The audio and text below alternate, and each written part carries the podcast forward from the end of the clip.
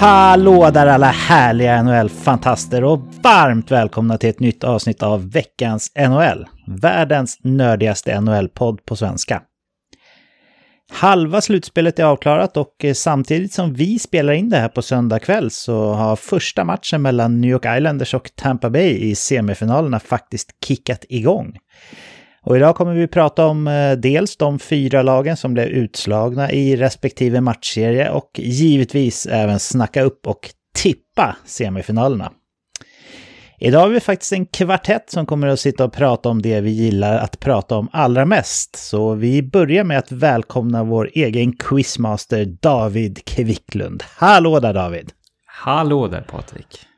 Hur mår du och hur har din vecka varit? Den har varit bra. Jag mår förträffligt. Jag har varit uh, runt lite i uh, Slättaland ännu en gång här. Jag har bland, annat bott i uh, någonting som heter Islanna trädhushotell. Jag vet inte om jag hintade om det i något tidigare avsnitt, men ett riktigt häftigt ställe som ligger strax utanför Falköping. Eh, kort summerat, någon typ av pippihus, eh, typ 10 meter upp i eh, trädtopparna. Eh, så att det var en jättehäftig upplevelse och eh, supermysigt värdpar. Eh, Bosse där som han hette eh, har byggt de här husen helt själv här under 2000-talet och eh, ja, det har tagit flera år att bygga, han har två stycken här. Eh, så att då allt är ekologiskt och, och hållbarhet är top of mind så det är superroligt att se deras eh, livsprojekt som det ändå är. Och de får besökare från hela världen normalt sett och har bara bokning på telefon vilket ju också är häftigt. Ja, coolt ändå. Uh, ingenting som kommer komma in i Friendly Travels uh, program eller? Alltså de passar ju perfekt, eh, gör de ju. Eh, det här var ett uppdrag för, ett, för att skriva lite för, om dem i Visit eh, Hornborgasjöns eh, repertoar, men de är ju så himla bokade. Annars passar de ju perfekt i vår profil, men vi får ja. se. De, eh, Bosse hintar om att kanske att de bygger ett till och då kanske det finns lite större möjligheter. Så att, eh, men det är annars ett, eh, i största allmänhet ett stort tips. Om ni kan komma in till där så, så, så kan jag verkligen rekommendera det för det var superhäftigt. Ja. Ja, men ett härligt tips och jag såg bilderna som du skickade i våran privatchatt där. Det såg riktigt mysigt ut, helt klart. Under säsongen här så har vi också lärt känna oss och vant oss med Eken Eklunds trygga stämma och han är med oss även idag. Hallå där Eken! Hallå där Patrik! Hur mår du och hur har din vecka varit? Ja, men jag mår alldeles utmärkt. Jag har ju försökt eh, peppa här inför fotbolls-EM. Jag är ganska dåligt insatt i fotboll generellt. Eh, men nu har jag dragit igång ett sånt här EM-tips. Så jag har väl hållit på hela veckan med att sammanställa alla tips som har kommit in här. Så att Ja, men det är ja. skönt att få lite pepp i alla fall. Vårat statistiska orakel mår som bäst när han får jobba med sina Excel-filer, eller hur? Ja, precis. Då mår man, mår man gott. Ja, det har gått ganska bra. Vi, vi pratade om att vi skulle ha någon markbollspodd där ett tag. Ja. Eh, för att alla vi låg ganska bra till. Men eh, ja, nu, jag, jag och David ligger ganska högt upp fortfarande. Ja, jag ligger väl sist eller? ja, det är nästan. Ja, ja Markboll och jag, vi, eh, vi har aldrig varit eh, riktigt, riktigt tajta. Men du Eken, vem försöker du lura här med att du har suttit och jobbat hårt? Om jag känner dig rätt så har det blivit en och annan golfrunda i veckan, eller? Jo, men det, det stämmer. Jag har väl hunnit bränna av en tre, fyra runder i alla fall i veckan. Så det, det går ingen nöd på mig här ute i solen. Nej, det kan man eh, lugnt konstatera. Tänk om man hade all den där extra tiden. Jag skulle vilja ha lika många timmar per dygn som, som du har Eken. Det hade varit något. Ja, man får arbeta in lunchen. ja, jo, det är lätt, lättare för de som nu visar jag stora airquotes här, jobbar hemifrån. Men, eh, ja, jag ja. hade en kompis som, eh, han eh, jobbar med markläggning, så tog de in en polsk firma och de fakturerade 25 timmar på, på en, ett dygn. Då gick chefen tillbaka och sa liksom, men det här, det, här, det här funkar liksom inte. Jo, men vi arbetar in lunchen. så de jobbar ja. hela dygnet plus att de bjöd på en timme också. ja, så det finns, bara man är kreativ så finns det möjligheter. Ja, Ja, det är härligt. Det låter bra. Idag har vi också en eh, ny bekantskap som vi ska lära känna och eh, förhoppningen är väl att han fastnar för det här på samma sätt som vi andra har gjort. Vi säger varmt välkommen och hallå där till Jeppe Johansson. Nej men hallå där! Hallå där Patrik! Innan, Ehm, innan vi ska höra lite mer om dig så behöver du faktiskt vänja dig med min sedvanliga första tvådelade fråga här som de andra grabbarna får vecka in och vecka ut. Hur mår du och hur har din vecka varit? jag mår bra. Eh, veckan har varit ganska stressande. Jag Mm. har eh, precis fått en ny chef på jobbet. Oj då, det, det har, eh, är, det har varit mycket att göra. är det positivt eller negativt? Det är både och skulle jag vilja säga. Det, det, det är mycket att lära. Ehm, och mycket att liksom stå i inför sommaren och allting. Mm. Så på det sättet har det varit ganska, ganska stressigt. Ja, jag förstår. Jag förstår. Eh, Men det har även varit kul med att eh, fotbolls-EM har börjat. Jag är inte heller den där riktigt glada fotbollssupporten kanske man ska säga. Men just EM och VM brukar, brukar jag följa och tycker det är kul. Är det inte ganska ovanligt att man älskar hockey och älskar fotboll? Alltså absolut att man kan kolla på den andra sporten liksom. Men det är väl ovanligt att man träffar någon som är passionerad både fotbolls och hockeysupporter, är det inte det Jeppe? Jag tror det. Ja. Jag känner inte jättemånga som, som är riktiga så kallade hardcore-fans när det gäller båda sporterna. I alla fall. Det är lite som eh, hund eller kattmänniska kanske då. Man, eh, är- man är antingen eller, sen kan man gilla det andra djuret men inte riktigt samma sak så att säga. Jag tänkte Exakt. att eh, vi behöver veta lite mer om vem du är här innan vi sätter igång och snackar om det som vi faktiskt tycker om att prata om, nämligen NHL. Så berätta lite för våra lyssnare vem du är Jeppe. Typ hur gammal du är, var du bor och du berätt- berättat att du är en ny chef här. Vad jobbar du med och ja, vad tycker du om att göra när du inte snackar NHL? Eh, jag är, jag kan börja med ålder. Jag är 34 år gammal. Mm. Eh, bor i Årsta i Stockholm. Ganska nära Gullmarsplan. Eh, jag jobbar med, inom IT och min chef gör inte det, så det är därför lite extra svårt. Ja, Ehm, eh, ska vi se här. Jag är, utöver hockey så brukar jag laga ganska mycket mat. Det tycker jag om att göra. gött. Det är en massa konstiga rätter. Mm. Till och från i alla fall. Har du några bra Och- tips eller? På, på en maträtt man ska bränna av i, i veckan? Beror helt på vad du tycker om. och vad du har hemma. Ja. Men eh, någonting, jag brukar göra mycket kött, kötträtter brukar jag tycka om att göra. Eh, Häromdagen så gjorde jag en sjömansbiff som blev jättebra till exempel. Så det är kul. Härligt. Härligt. Mm, mm. Då har vi en, eh, en eh, hockeyälskande hobbykock här med eh, datorkunskaper. Är du också 87 som Eken där med, med Crosby och eh, Bengan Hörnqvist som årskullsbarn eller? Ja, det stämmer, det stämmer. Ja, du ser. Samla på Det som, oss. är mest, eh, det som är mest imponerande av 87 det är att man är samma årgång som David också.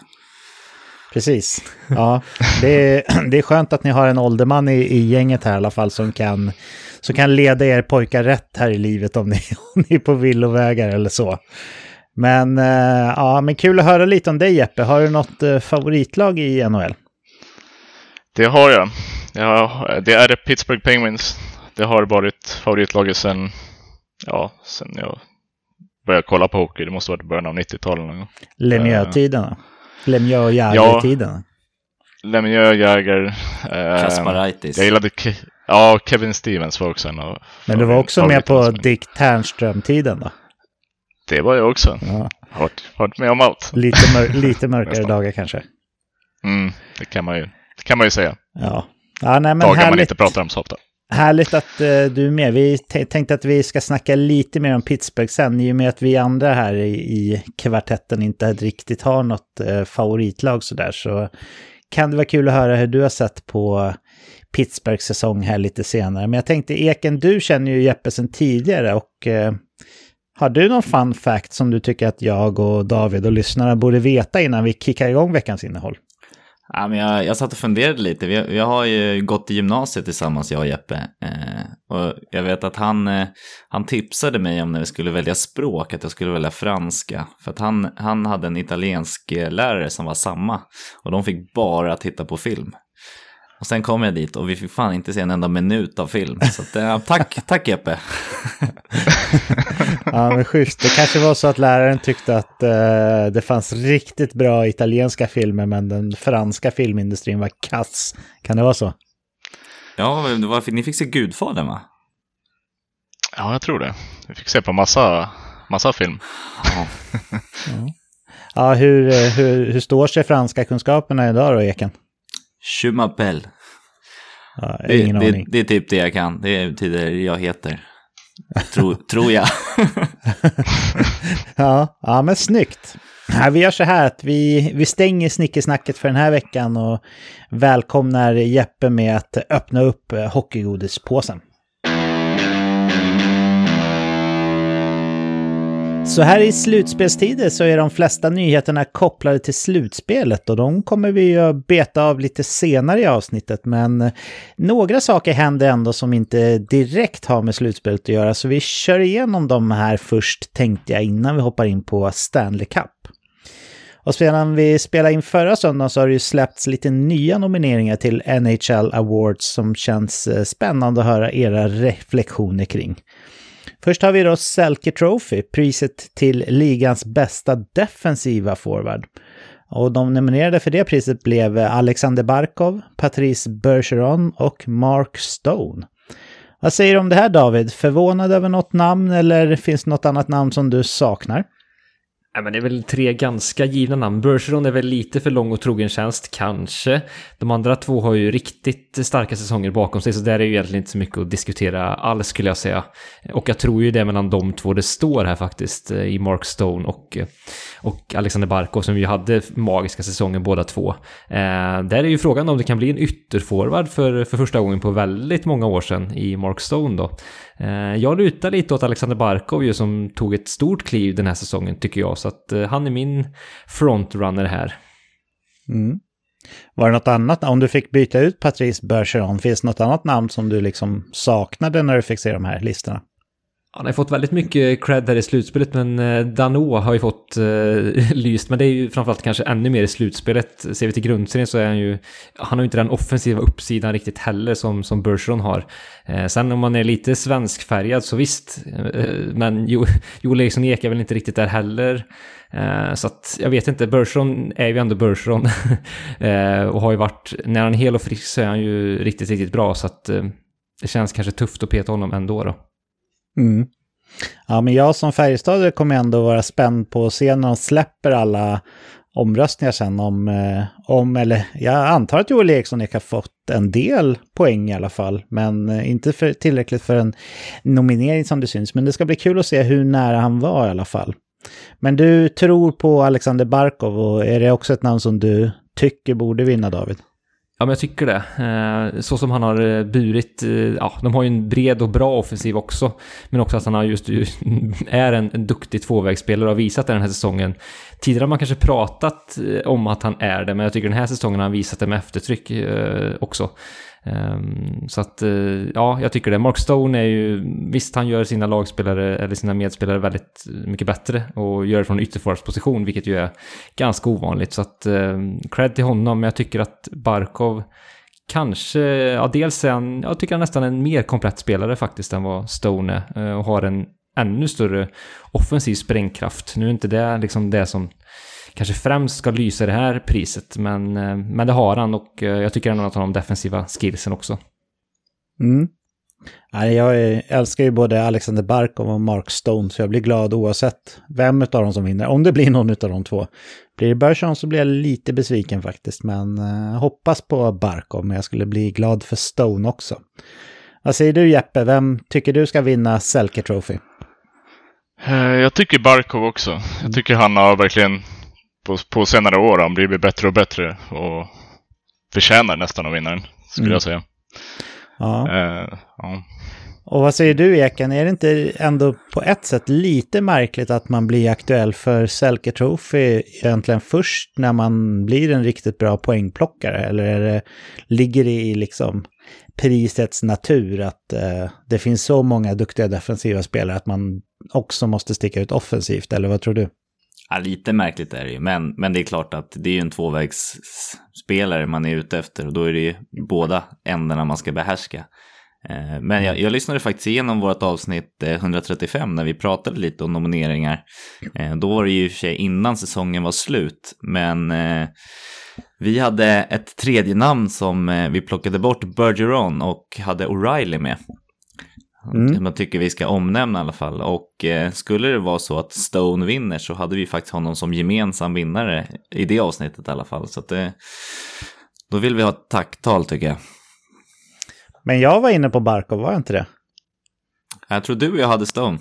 Jaha, okej. Okay. Ja. ja, men jag, tror, vi. jag tror det var David som hade Barkov.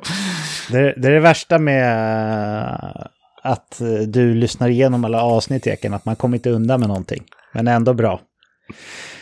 Eh, utöver Selke Trophy så har vi också fått se nomineringarna för Norris Trophy, alltså priset för ligans bästa back. Och här var det trion Adam Fox, Victor Hedman och Cale Makar som kommer att göra upp om priset. Är det något av de här namnen som förvånar dig, Eken, eller är det något annat namn som du saknar?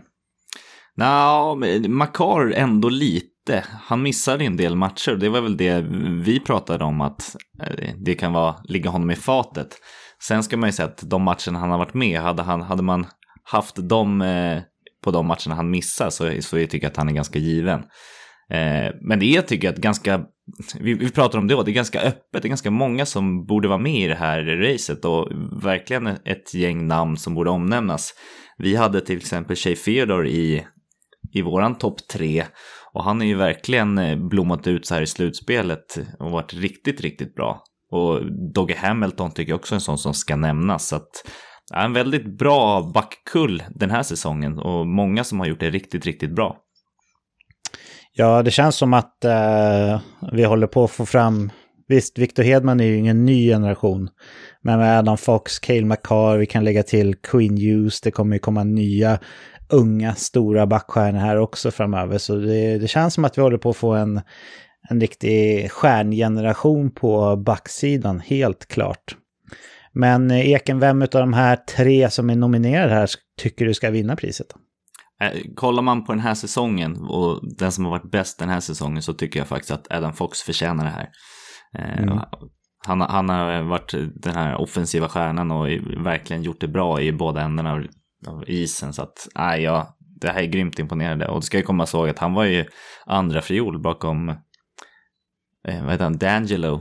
Så att, nej, det var imponerande att steppa upp på det här sättet när det verkligen behövdes. Mm. Jag är föga förvånad som, som alla som lyssnar på podden vet. Och jag tror och hoppas att Adam Fox kommer ta hem det här också. Eh, vad säger du David, är det något namn som eh, du blev förvånad över eller något namn som du saknar här? Ja, men det är väl lite som Eken inne på där, att Makar är nominerad. Eh, ser man honom som spelare så är det ju inte mycket att diskutera. Han förtjänar att vara nominerad, men det är väl just mot den bakgrunden av den säsongen han hade med den skadefrånvaron som ju var relativt lång.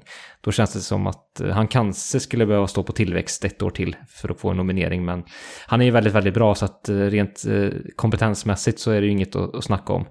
Sen, mm. eh, sen Hedman är ju Hedman. Eh, han har ju ett väldigt högt anseende i ligan och det kommer han ju säkert få en hel del röster på. Medan Fox är ju relativt ny men har ju fått väldigt mycket shine nu med all rätt också. Så att det är ju mellan de två det står mellan här. Eh, så att vi får se om de är, om det blir lite konservativt, om man nu kan säga att Hedman skulle vara konservativ, men ja, kanske i det här sällskapet så är han ju det. Eh, eller om det blir ett mer fräscht namn då i Fox. Ehm, jag lutar kanske att det blir Adam Fox den säsongen har haft, så så är det kanske svårt att bortse ifrån. Mm. Vad säger du Jeppe, vem tycker du ska vinna Norris Trophy?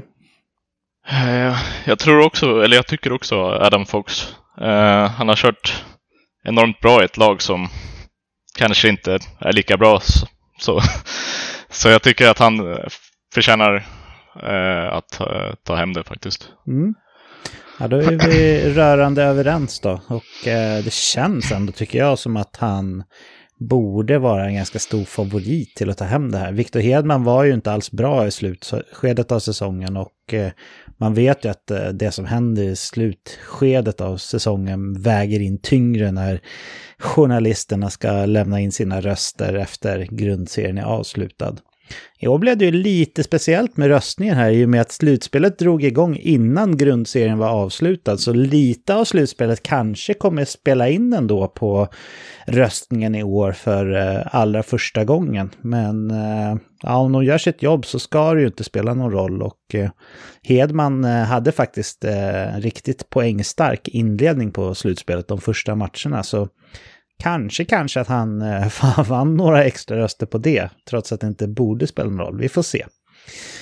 Sen har vi då Hart Trophy. Det är priset till ligans mest värdefulla spelare och eh, nomineringar här är också släppta. Det är tre stora namn som sig bör i form av Nathan McKinnon, Austin Matthews och Connor McDavid. Vad säger du om det här Jeppe? Är det något namn som du är förvånad över att se på listan eller är det något annat namn som du saknar här? Inte någon namn som jag är förvånad egentligen över att se. Men jag skulle kunna se att det kanske Rantanen istället för McKinnon skulle vara med på listan. Oj. Um, eller, ja, jag, jag, för McKinnon, han är ju han är jäkligt bra, det, mm. det går inte att förneka. Men eh, han hade ju inte en säsong som varken McDavid eller Matthews, tycker jag i alla fall. Nej, nej men det, uh, det får man ändå hålla med om med tanke på att McDavid vann eh, skytteligan, eller poängligan i stor stil och Matthews vann skytteligan i, i stor stil. Men eh, du känner att eh, Rantanen hade en bättre grundserie än McKinnon i alla fall, om jag förstår det mm. rätt där. Mm. Det stämmer, det stämmer. Jag tycker ja. att han hade det bättre. Men, men jag tycker såklart att McDavid förtjänar att vinna trofén. Han dominerade ligan totalt. Så. Ja. Ja, och det är han, han du tror på också, eller? Absolut. Mm. Matthews hade en grym säsong med jättemycket mål, men uh, McDavid var ju sjuk. Ja, han var sjuk. så han förtjänar att ta det. Han är, han är sjuk, så, så, så är det. Jag eh, mm. känner mig också rätt säker på att McDavid tar hem det här. Vad säger du David? Tror du att eh, Matthews skulle kunna snuva McDavid med tanke på marknaden han spelar i? Eller är det här priset som som gjort för McDavid den här säsongen. Jag ger uh, Matthews 0,1 procent. Ungefär. Ja, so you're saying there is a chance? ja, ja, det gör jag då. Indirekt och direkt. Ja. Nej, eh, den chansen är mikroskopisk ska jag säga. Eh, Conor McDavid var ju så otroligt bra den här säsongen. Så även om Matthews gjorde en, en fantastiskt fin säsong så, så räcker det ju inte i konkurrensen här. Nej. Man kan i alla fall säga så här att eh, både Matthews och McDavid hade väldigt eh, ja, tråkiga avslutningar på säsongen där, som tog slut redan i första rundan medan McKinnon åtminstone drog sitt lag vidare från en runda. Men det är en annan grej att spela slutspel och det är väl därför kanske som, som eh, priset som eh, slutspelets bästa spelare eller mest värdefulla spelare kan vara den som värderas högst bland spelarna om man förstår det hela rätt. Vad säger du då Eken, tror du att det finns någon som helst eh, möjlighet att någon annan än Conor McDavid lyfter Hart Trophy? Nej, nej det finns inte en, en chans. Han är 110 procent att han vinner. Men, men eh, ser jag på de här tre namnen så tycker jag att det är lite fegt röstat faktiskt. Att ha de här lite självklara namnen. Jag vet, jag vet, att vi pratade om flera namn som, som var väldigt mycket mer aktuella i, tycker jag, än både McKinnon och Matthews. En sån som Barkov mm. har gjort, haft en extremt grym säsong och varit, verkligen visat att han är den som ja, men kan bära det här laget. Han har ju bara lyft sina kedjekompisar, de har fått en andra fiol som, som kan spela på ett helt annat sätt. En sån som Kaprizov som har lyft hela Minnesota, liksom hela staden, fått tro på den. Eh, sen eh, Jeppe Crosby får vi inte glömma sig heller, tagit ett tippat bottenlag till första platsen i sin division. Det är också grymt jobbat. Då hade de ändå ganska många skador den här säsongen. Så att, det är lite fegt att rösta tycker jag, men, men eh, det är ju McDavid som kommer vinna, så att de andra två namnen spelar egentligen ingen roll. Vad tycker du om den här jämförelsen mellan Hart Trophy och Conn Smythe Trophy, alltså priset till den som är mest värdefull i slutspelet? Tycker du att det ena priset övertrumfar det andra eller eh, ser du dem som jämnviktiga eller jämn status? Nej, jag tycker Consmite är mycket mer värdefullt. Eh, det ska ju komma så att Hart är ju oftast en spelare som är så bra och det kan vara ett, ett mediokert lag och det ser man ju på de här lagen. Alltså alla de som är nominerade, deras lag har ju åkt ut. Eh, vinna Consmite, då är man top of the best i ett lag där det finns så många bra spelare. Alltså, mm. vi pratar om Tampa, vem ska vinna? Är det Vasilevski, Hedman, Kutjerov? Alltså du, du plockar, eh, ja men i en Hart-nominering så, så försvinner de för att tar du bort en då steppar de andra upp. Så jag, ja. jag, jag har Consmite mycket högre. Ja, ja, men det är intressant ändå. Jag är inte helt säker på att, eh, att det är så alla ser på de här två priserna, men jag är absolut beredd att hålla med dig. Eh, vad säger du om den här diskussionen Jeppe? Tycker du att det, det ena eller andra utav Heart och Consmite är värt högre? Jag tycker också Consmite är eh, en viktigare trofé får man väl säga det som. Eh, det är ju den som har tagit laget egentligen eh, vad ska man kalla det? Tagit eh, laget, som Eken sa, top of the best. Mm. de, de har liksom varit en, eh, vad ska man kalla det? Jag kommer inte ens på det, men ja, slutspelets härskare så att säga. Ja, exakt. Ja, Herren exakt. på täppan. Vad säger du David? Tycker du också som, som vi andra här att, uh, att det egentligen är Conn Smythe Trophy som är det priset som är liksom uh, eh, härskaringen bland priserna eller eh, håller du hart högre? Nej men Consmite är ändå, det handlar ju om att vinna eh, till syvende och sist och är man bäst i slutspelet då är ju det det är mer värt. Mm. Så att, eh, sen finns ju de spelarna som, som kan behärska båda sakerna. Att vara grundserieartister och att vara de bästa i slutspelet. Det är såklart inte helt ovanligt men, men slutspelet ska värderas högre. Så att eh, ur den aspekten så, så är Consmite rimligt att det är högre. Så jag tycker också det faktiskt. Tråkigt att hålla med, mm. men ja, så blir det här. Ja, ibland så, så blir det så helt enkelt. Det sista priset som jag tänkte ta upp här som känns eh, relevant det är Jack Adams Trophy och eh, det är då priset till ligans bästa coach.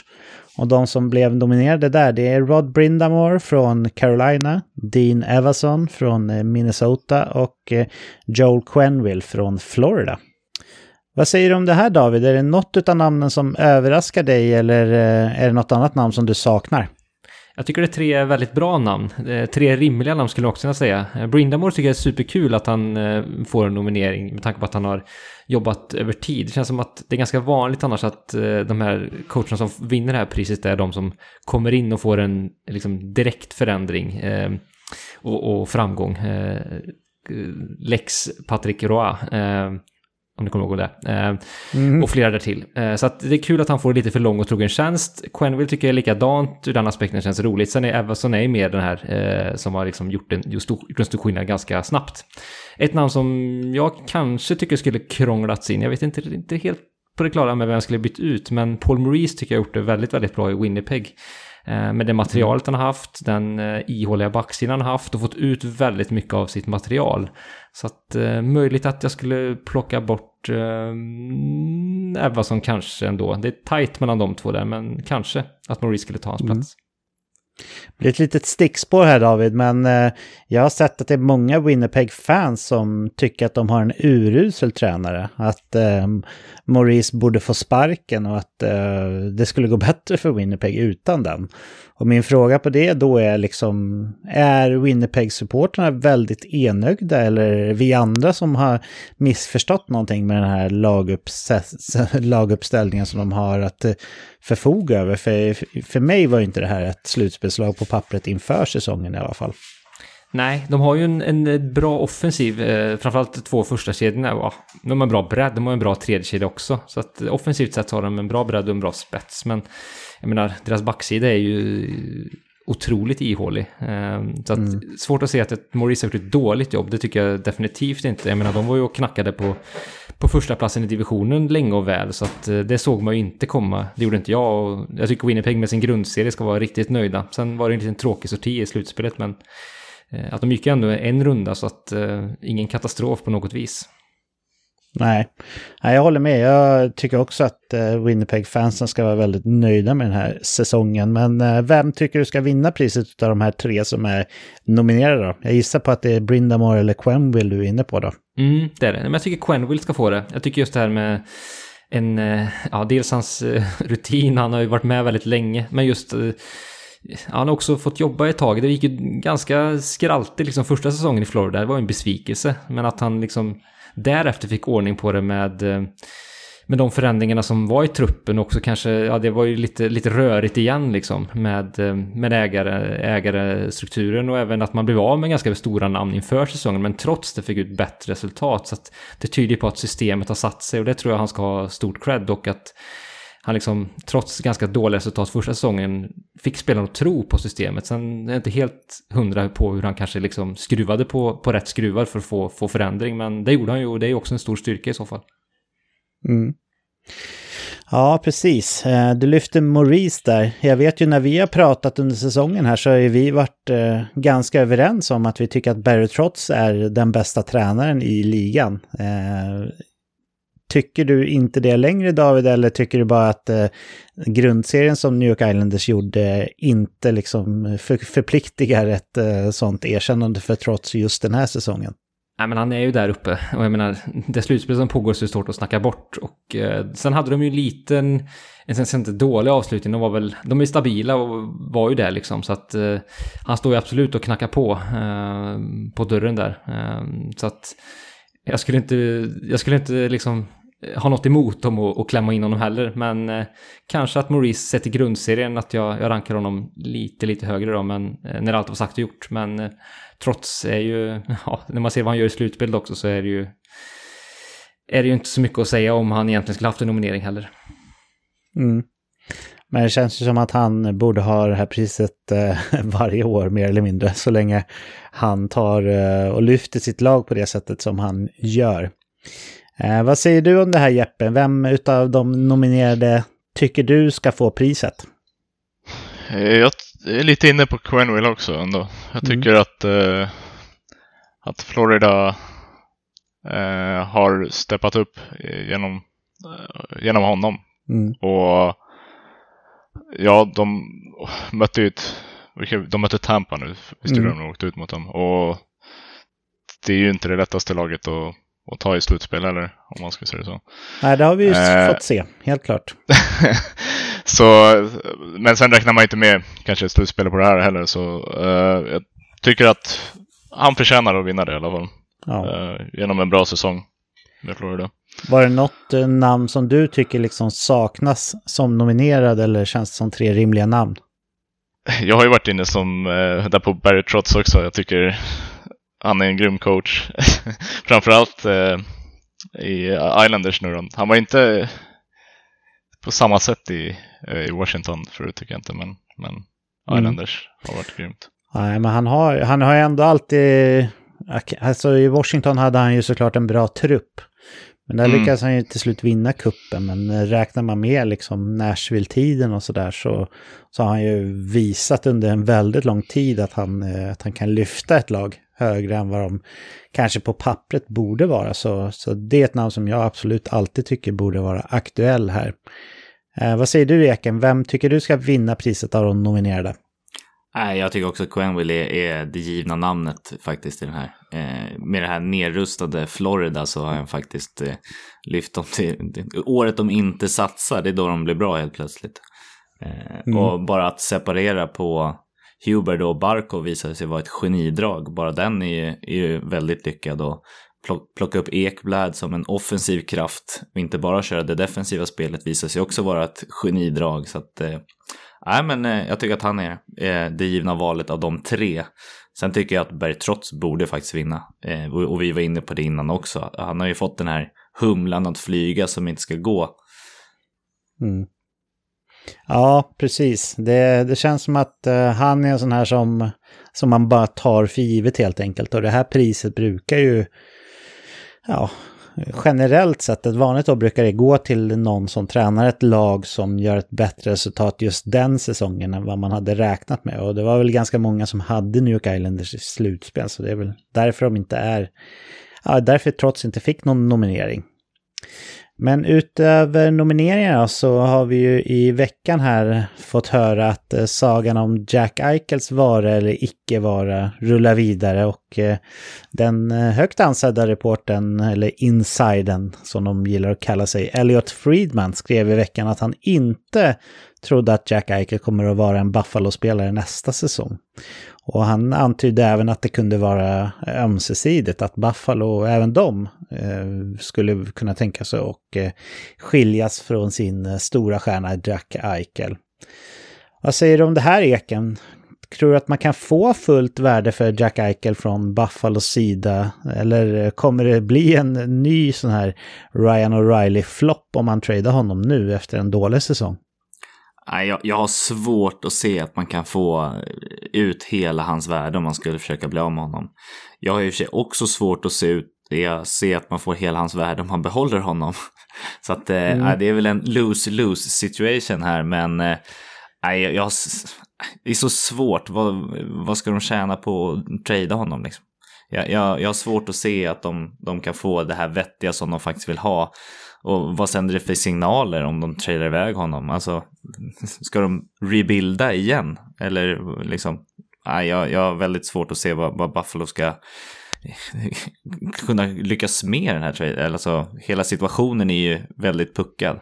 Och sen så tror jag att speciellt det här med Eichels eh, operation här kan ställa till det ännu mer. Ja, men den osäkerhetsfaktorn till det här laget som nu ska plocka in honom gör ju också att man kanske inte vill ge upp vad han är värd heller. Så att, är det är en väldigt mm. svår situation. Jag avundas inte de som ska ta de här besluten faktiskt. Nej, enligt eh, Friedman där som spinner vidare på, på det här spåret så kommer eh, Eh, Eichels sida och hans agent då höra sig för främst med eh, klubbar som faktiskt kan låta Jack Eichel genomföra den här operationen. Han verkar vara väldigt bestämd på att han vill göra det, så det är ju tydligt ändå här är ändå tydligt exakt vad det är som gör att den här eh, förhållandet håller på att spricka. Om man kollar på Columbus så, så har det inte varit supertydligt liksom så här, varför alla vill därifrån och Lite samma sak med, med Winnipeg, eh, ja, det, tiden som har varit och så. Vad säger du om hela den här soppan David? Tror du att det kan bli ett lyckligt slut på något sätt för Buffalo här eller är det bara lyckligt för eh, Eichel som får lämna och eh, klubben där han kommer hamna? Eller tror du att det inte blir någonting? Jag tror han kommer lämna. Freeman har ju normalt sett väldigt bra koll så att eh, förmodligen är det så att det är ganska nära förestående att det blir så. Eh, sen, alltså, eh, det är svårt att behålla en spelare som inte vill vara kvar. Det funkar ju liksom inte. Sen är det ju väldigt beklagligt för Buffalos del att det har gått så här långt, liksom ännu en gång. Jag tänker på Ryan O'Reilly som ju den traden och hur, hur, vilken fadd eftersmak den traden har haft. Det känns som lite att det här kommer bli samma sak, att Buffalo kommer stå där och med lite med skägget i brevlådan, tyvärr. Eh, och att Eichel kommer ta nya kliv i sin utveckling i sin nya klubb. Så att det är väldigt tråkigt för Buffalo att det, det känns som att det förmodligen kommer bli så svårt också att man kan pressa värdet liksom när spelaren så tydligt och uppenbart vill bort. Så att, mm. eh, nej, tråkigt för Buffalo. Eh, så att jag ser dem som de stora förlorarna. Jag har svårt att se att man skulle kunna kräma ut ett, ett riktigt, riktigt bra utbyte. Tyvärr. Håller du med om det Jeppe, eller tror du att Buffalo på något sätt kan eh, liksom klämma ut eh, nästintill fullt värde för Jack Eichel efter det som har varit? Nej, jag tror inte det. Eh, det problemet med honom, eller med hela situationen är också att han, han vill ju verkligen inte vara kvar, så vad jag har förstått det som i alla fall. Mm. Så, och då är det, det känns som att det är svårare att få till en bra deal när någon vill bort från ett lag, känns det som. Ja. Uh, och ja, man vet aldrig ändå. Men man har ju hört till exempel att Kings är intresserade. Och har de, känner de att de verkligen vill ha honom så kanske de faktiskt kan dra till med något riktigt bra. Ja, precis. För Men, Ki ja. det Kings har som många andra klubbar inte har är ju en sprängfylld talangbank som faktiskt på pappret i alla fall skulle kunna göra Buffalos framtid ljusare. Men om jag frågar dig så här då Jeppe, tycker du att det är rätt läge från Buffalos sida nu att eh, gå efter framtid för Jack Eichel? Eller tycker du att man snarare ska få in stjärnor i truppen för honom? Hur hade du gjort? Oj, svår fråga det där. Uh, jag tror nog ändå att om de trillar bort Eichel som ändå är deras topp, då behöver de nog ha med in lite mer framtidsspelare istället för att ta in någon. För de kommer inte få någon i samma klass som honom, känner, känner jag. De kommer få ett antal spelare plus några picks eller något i den stilen. Så mm. de kommer ju aldrig få en Eichel tillbaks eller i samma, eh, samma rang som honom, det vill säga. Nej. Så därför tror jag på att framtiden är, är, är det de kommer satsa på. Igen. En ny, en ny rebuild, gäsp och suck och sång, stånk och stön för, för Buffalo-borna. Det är tur att de har en väldigt trogen fanskara i alla fall som, som verkar stå ut med vad som helst. Eller vad tänkte du säga Eken? Ja, jag tänkte här, snacka om att pissa på fansen. Alltså börja på en ny rebuild. De har ju inte varit på slutspel på hur länge som helst. Men Patrik, får jag ställa en ja. fråga till dig då? Ja. Eh, tror du att den här operationsgrejen är någonting som eh, Eichel använder för att ha en anledning att vilja sig därifrån? Alltså, det här, det här är bara så här, yes, äntligen hittar jag, nu, nu har jag en out. Eller tror du att eh, han vill vara kvar i Buffalo om, om han får göra operationen där?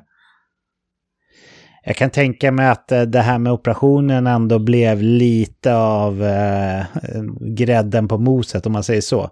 För han har ju ändå uttryckt tidigare att han, eh, att han vill han vill verkligen att det ska vända för Buffalo. Han vill inte spela i ett förlorande lag. Han har väl uttryckt sig i någonting i stil med att han, att han är trött på eh, loser-mentaliteten som är runt omkring honom. Eh, någonting sånt. Inte exakt ordalag, men, men någonting sånt. Så jag tror säkert liksom så här att om man går och är lite missnöjd med sin arbetsgivare, jag som själv faktiskt håller på att byta jobb här, det är väl kanske lite småsint att jämföra mig med Jack Eichel, men okej, okay, nu, nu hamnade vi på den, den vägen, då får jag löpa linan ut.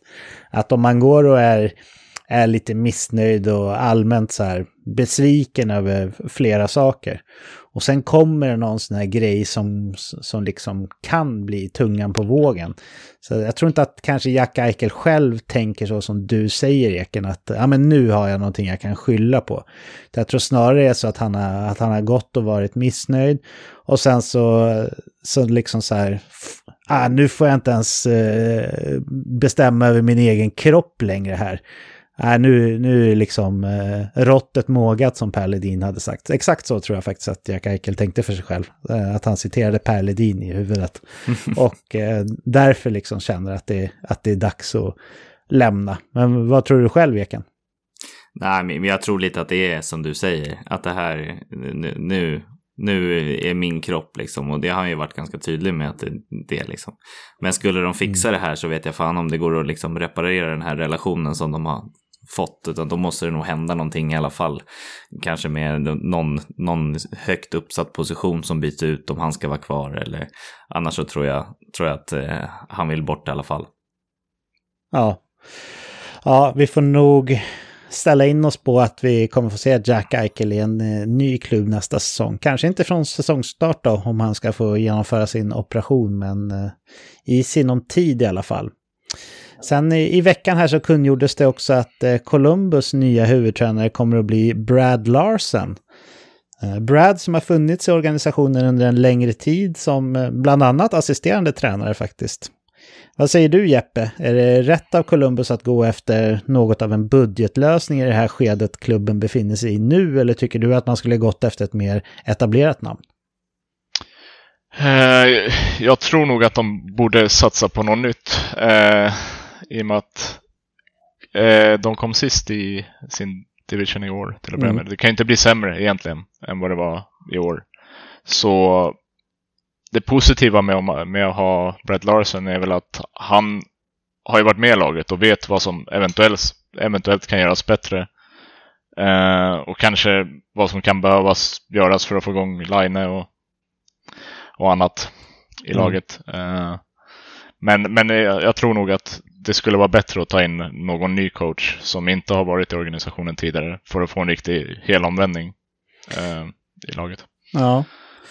Det är lite intressant faktiskt det här med Brad Larson och eh, Patrick Patrik Laine. Att eh, Patrick Patrik Laine var en av bara fyra spelare som satt med och visade någon slags symboliskt stöd här vid eh, presskonferensen när, jag kommer inte ihåg om det var när han skulle presenteras eller om det var när han skulle uttala sig själv för första gången. Och om ni minns från tidigare av säsongen här så stängde ju, eller John Tortorella, han eh, bänkade ju Line någon eller några matcher efter att Line hade uttryckt sig på ett icke accepterat sätt mot en medarbetare i klubben. Och det var ju då Brad Larsen som han hade eh, sagt någon, någon, eller några dumma saker till. Så intressant ändå tycker jag att eh, Patrik Laine så här tydligt visar sitt stöd för Brad Larsen och kan väl, kan väl kanske tolkas som att eh, Line eh, är beredd att och liksom satsa vidare med Columbus, eller vad tror du David?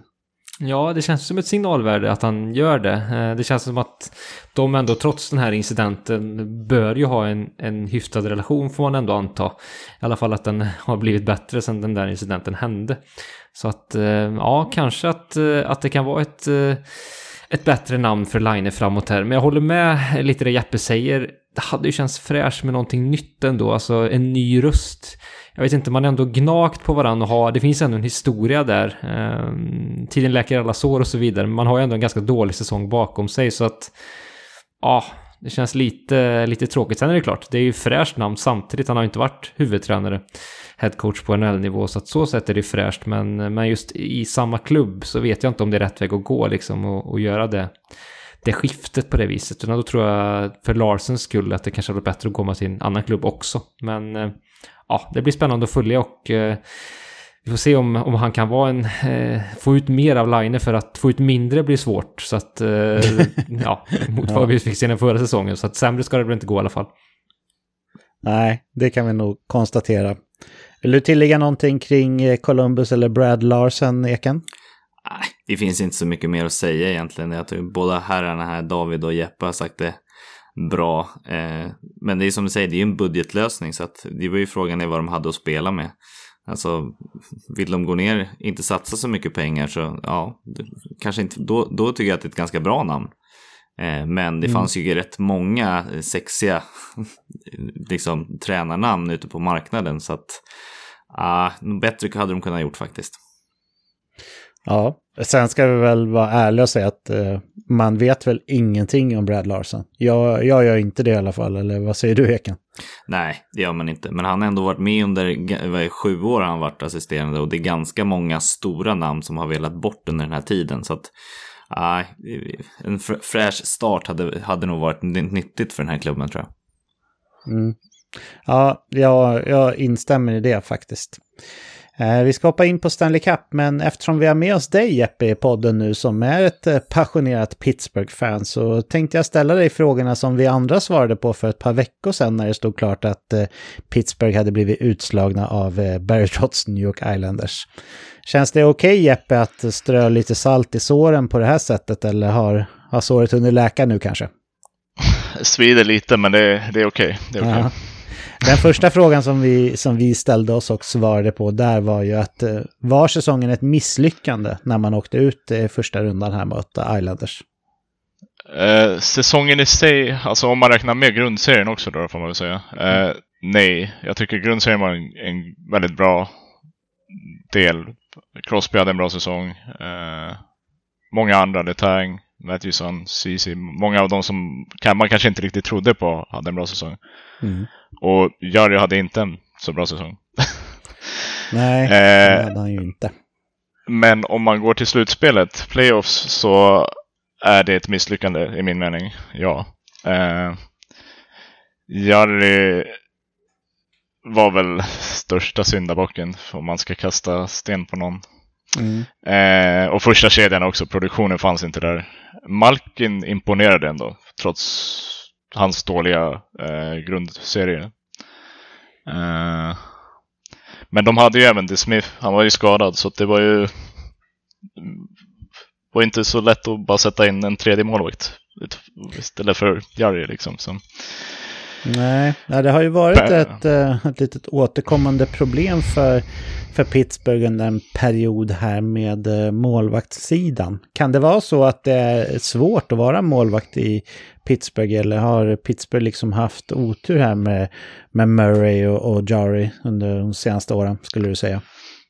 Alltså det där är en svår fråga. Jag menar, Fleury hade ju liknande tendenser för, det var ganska många år sedan nu då, men han hade ju också det uh, förut. Det kanske är något psykologiskt i Pittsburgh, att målvakterna får uh, någon breakdown och börjar tappa onödiga puckar.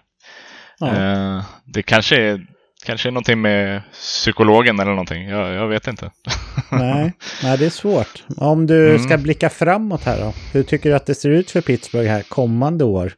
Malkin har väl utgående kontrakt nästa säsong till exempel. Eh, ser du att fönstret håller på, på att stänga eller skulle man kunna lyckas göra någon slags rebuild on the fly med den här truppen?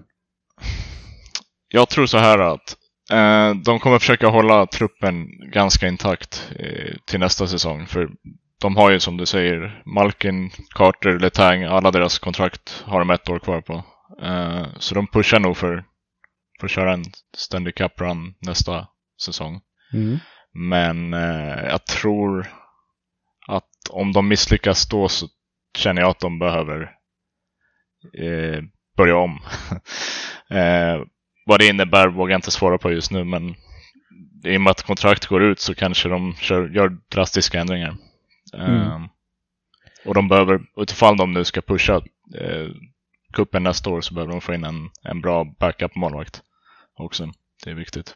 Men är det det du ser ändå, att, att det är en backup-målvakt som, som Pittsburgh behöver här? Eller är det egentligen en 1A-målvakt man behöver? Har du fortfarande tro på Jari eller är det Casey D. Smith som du ser som den bästa? Det är ju svårt att avgöra tycker jag mellan de två.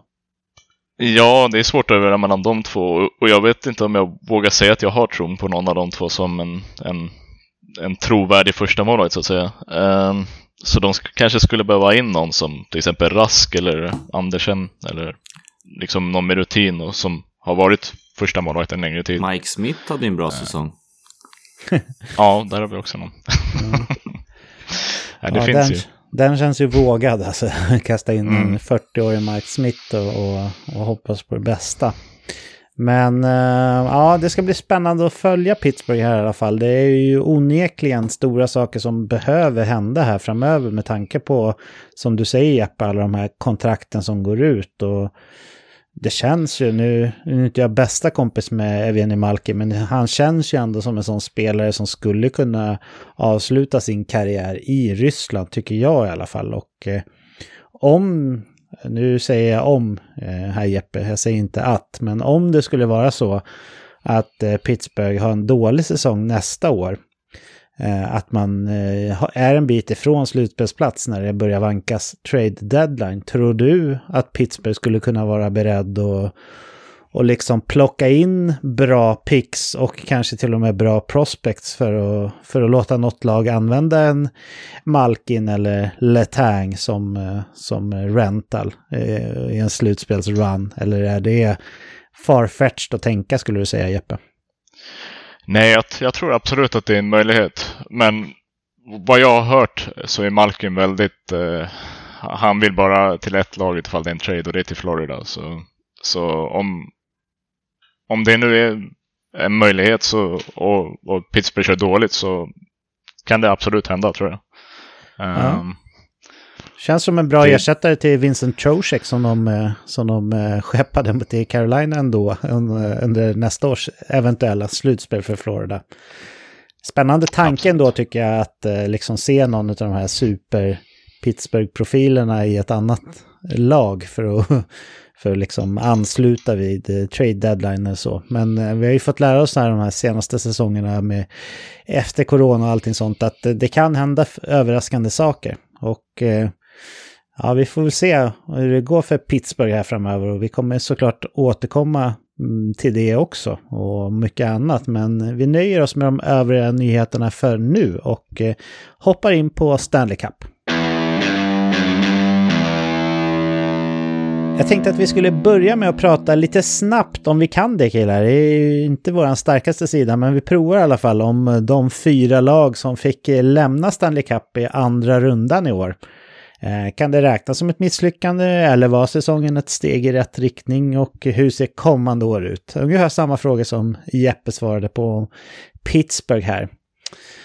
Om vi börjar med Winnipeg som ju blev svepta av Montreal efter Scheifels inledande hjärnsläpp. Vad säger du Eken? Var det ett misslyckande för Winnipeg att åka ut i raka matcher mot Montreal i andra rundan? Nej, jag, jag, tycker ändå inte det. Alltså, det här laget på förhand var ju så här, ja, de skulle kunna gå till slutspel, men de skulle lika gärna kunna missa slutspelet. Hade man tagit på förhand att de är tvåa i divisionen så hade man väl gjort det, för att alla räknade väl Toronto som den givna etta. Nu, nu kom de ändå före Toronto, men visserligen tvåa i divisionen, och det på förhand tror jag att det, det är ja, ganska bra säsong ändå. Eh, sen vill man ju aldrig åka ut sådär, men, men eh, nej, jag skulle inte kalla den här säsongen för en besvikelse eller ett misslyckande. Ja, du menar som tvåa, då tänker jag att de var det näst sista laget i, ifrån divisionen kvar i slutspelet om andra ord. Ja, eh, ja, att man firar att man är divisionsvinnare, det är i alla fall en sån här säsong när det bara är från divisionen som går i slutspelet, det, det är lite patetiskt tycker jag. Det är, Många säger att Toronto vann divisionen, men jag hävdar att det är Montreal som är den vinnaren av divisionen. Det är de som är kvar i slutspelet. Så att...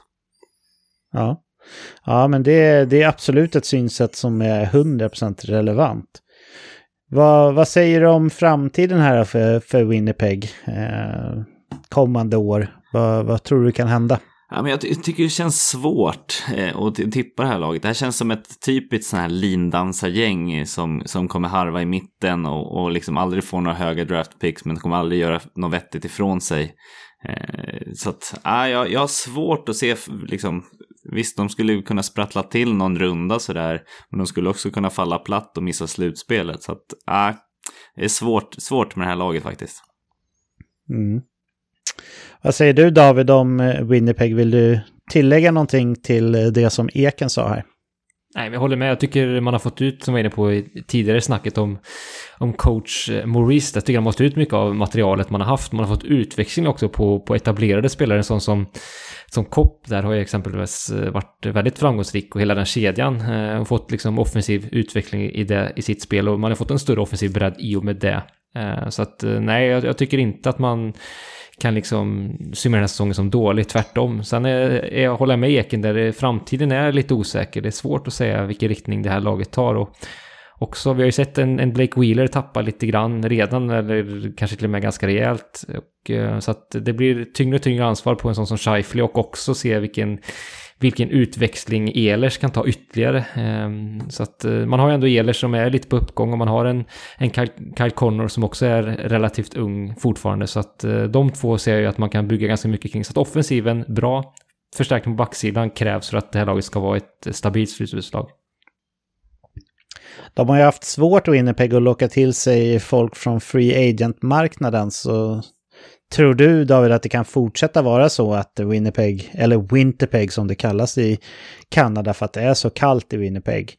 Tror du att man liksom får sikta in sig på att trada till sig en, eh, en back eller tror du att eh, man kan bryta förbannelsen och faktiskt eh, skriva ett lukrativt kontrakt med en free agent backstjärna?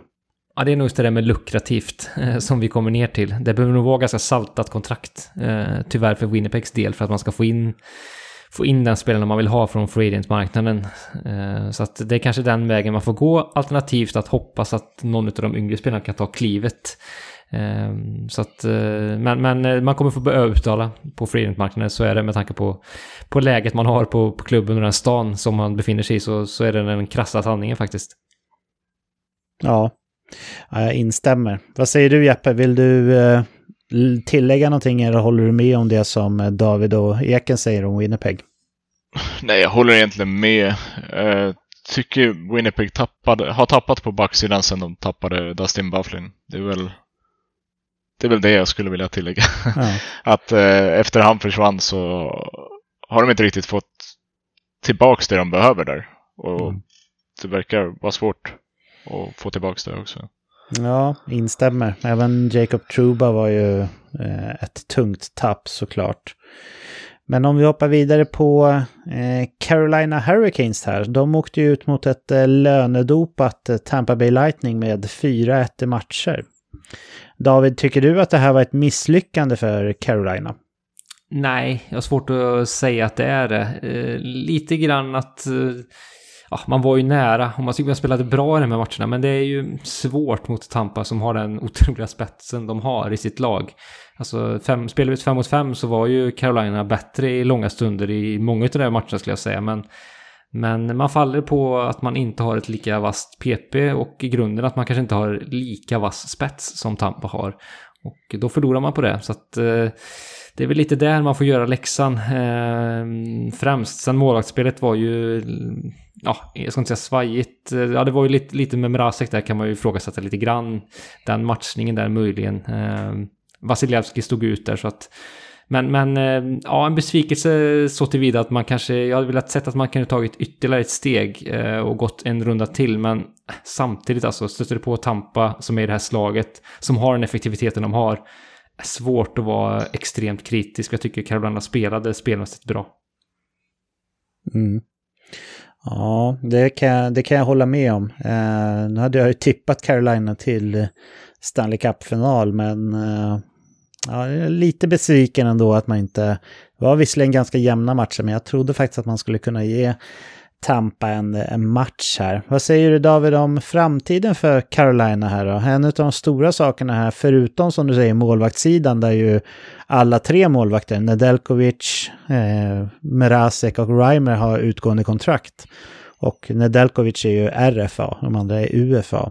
Förutom målvaktssidan så är väl eh, Dogge Hamilton och Andrei Svesjnikov de, de stora frågorna. Och där är det väl lite som med målvaktssidan att Svesjnikov är ju RFA så han kommer ju säkerligen komma tillbaka på ett eller annat sätt. Men vad säger du om Dogge Hamilton då? Tror du att man kan vara ett topplag även om man inte lyckas eh, resigna honom till nästa säsong eller är tappet för tungt?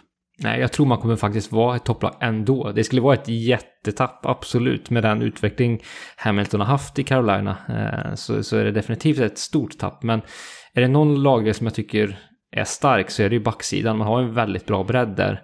Eh, så att eh, det skulle vara ett stort tapp, framförallt offensivt sett från, från backpositionen. Men man, man har ju fler som absolut inte är på, på Hamiltons nivå, inte minst vad gäller offensiven. Men, men man skulle vara ett riktigt bra lag ändå. Så att eh, ett stort tapp absolut, men jag ser ändå att man skulle, man skulle inte sjunka som en sten i tabellen. Så viktig är inte Hamilton, även om han är viktig. Hur tycker du att man ska göra på målvaktssidan David, om du fick bestämma? Alltså, eh, Reimer känns ju ganska, känns nog svagast av de tre ändå. Jag tycker Mrazek, visst slutspelsinsatsen var ju, ja den var ju upp och ner eh, kan man ju konstatera de, de matcherna han fick. Men eh, ja, han var skadedrabbad i grundserien. Så det är, väl, det är väl skadorna där som ser som ett litet frågetecken. Eh, som ju är återkommande. Men annars tycker jag den här säsongen när han var hel så spelade han ju väldigt, väldigt bra. Eh, så att jag tycker ändå att Carolina har fått ett bättre målvaktsspel den här säsongen. Så att eh, jag ser ändå att jag skulle kunna ge Mrazek och Nedeljkovic eh, fortsatt förtroende. Sen får vi se om man vill snurra på tre målvakter igen nästa säsong. Det, det tror jag kanske inte är någon, någon lösning eh, som man siktar på på det viset som man kanske delvis har gjort den här säsongen. Det var ju mycket på grund av skador så att jag tror Nedeljkovic och Mrazek tillbaka och att Nedeljkovic är den man, eh, man kommer förlita sig på mer än den här säsongen då. Mm. Intressant. Vad säger du Jeppe om eh, Carolina? Håller du med om det David säger eller någonting annat som du har funderat på kring, kring eh, Carolina? Nej, jag håller med. Jag tror att eh, Hamilton kommer vara en, en jobbig person att förlora. Han är ju, han är ju en väldigt bra back. Jag tror även att målvaktsmässigt så bör de satsa på Mrazek och eh, alltså svårt att uttala hans namn. Nedeljkovic. ja, Ned. Ja, de säger bara Ned tror jag i over Det är nästan enklare. Ja. Nästan enklare att köra så. Eh, men de har ju väldigt bra forwards till en eh, framtid, ganska lång tid framöver också. För det är inte så många som är så gamla. Så jag tror ganska starkt på dem i ganska många år framöver i alla fall. Mm. Vad säger du då Eken? Tror du, tror du som, eh, som kanske Jeppe antyder lite grann här att eh, det blir svårt för dem att behålla Doggy Hamilton eller tror du att man kan eh, komma överens om ett kontrakt? Nej, jag tror att man kan komma överens om ett kontrakt. Det är ju bara frågan är, vill han ha sitt det här är karriärkontraktet, då kan det nog bli tufft. Och jag tror att eh, visst, de kommer fortsätta vara ett topplag om de eh, eh, alltså blir av med honom. Men de är ju inte en utmanare om de blir av med honom. Alltså backsidan är ju bred men den tunnas ju ganska fort om de blir av med, med Hamilton. För det är många som ska hoppa upp ett snäpp i hierarkin och matchas tuffare. Så att ja, men det kan bli tufft. Men, men jag måste säga mm. att jag, jag håller inte alls med om att de har haft en okej säsong. Jag skulle säga att det här är snudd på fiasko faktiskt. Mm. Alltså, det, det, här var ju året de äntligen skulle ta sig långt. Alltså, de har ju haft rutiner, liksom fått rutinen att, att vara i slutspel. De var grymma i grundserien och visst, de åkte ut mot ett jättebra Tampa, men vad ska de göra? Ska de vänta på att Tampa blir dåliga? kommer ju nästa lag liksom. Så att åka ut i andra rundan för, för ett lag som liksom utmanar om titeln, det, jag, det, jag tycker att det är skitdåligt faktiskt. Och vi alla hade ju till och med Carolina vidare före Tampa, så att Nej, de, de ska vara bäst när det gäller och det var de uppenbarligen inte. Så att, nej, fiasko på den här säsongen. Who's to blame då, skulle du säga, Eken? Ja, det här är svårt. Målvaktssidan är ju enkel att skylla på. Eh, och gå, in, gå in med en målvakt som Nedeljkovic som egentligen var en tredje keeper inför säsongen. Eh, Mrazek var ju lite svajig, men nej, jag skulle säga egentligen det är hela laget känns som att de, de har inte lärt sig läxan liksom, i, av att vara i slutspelet.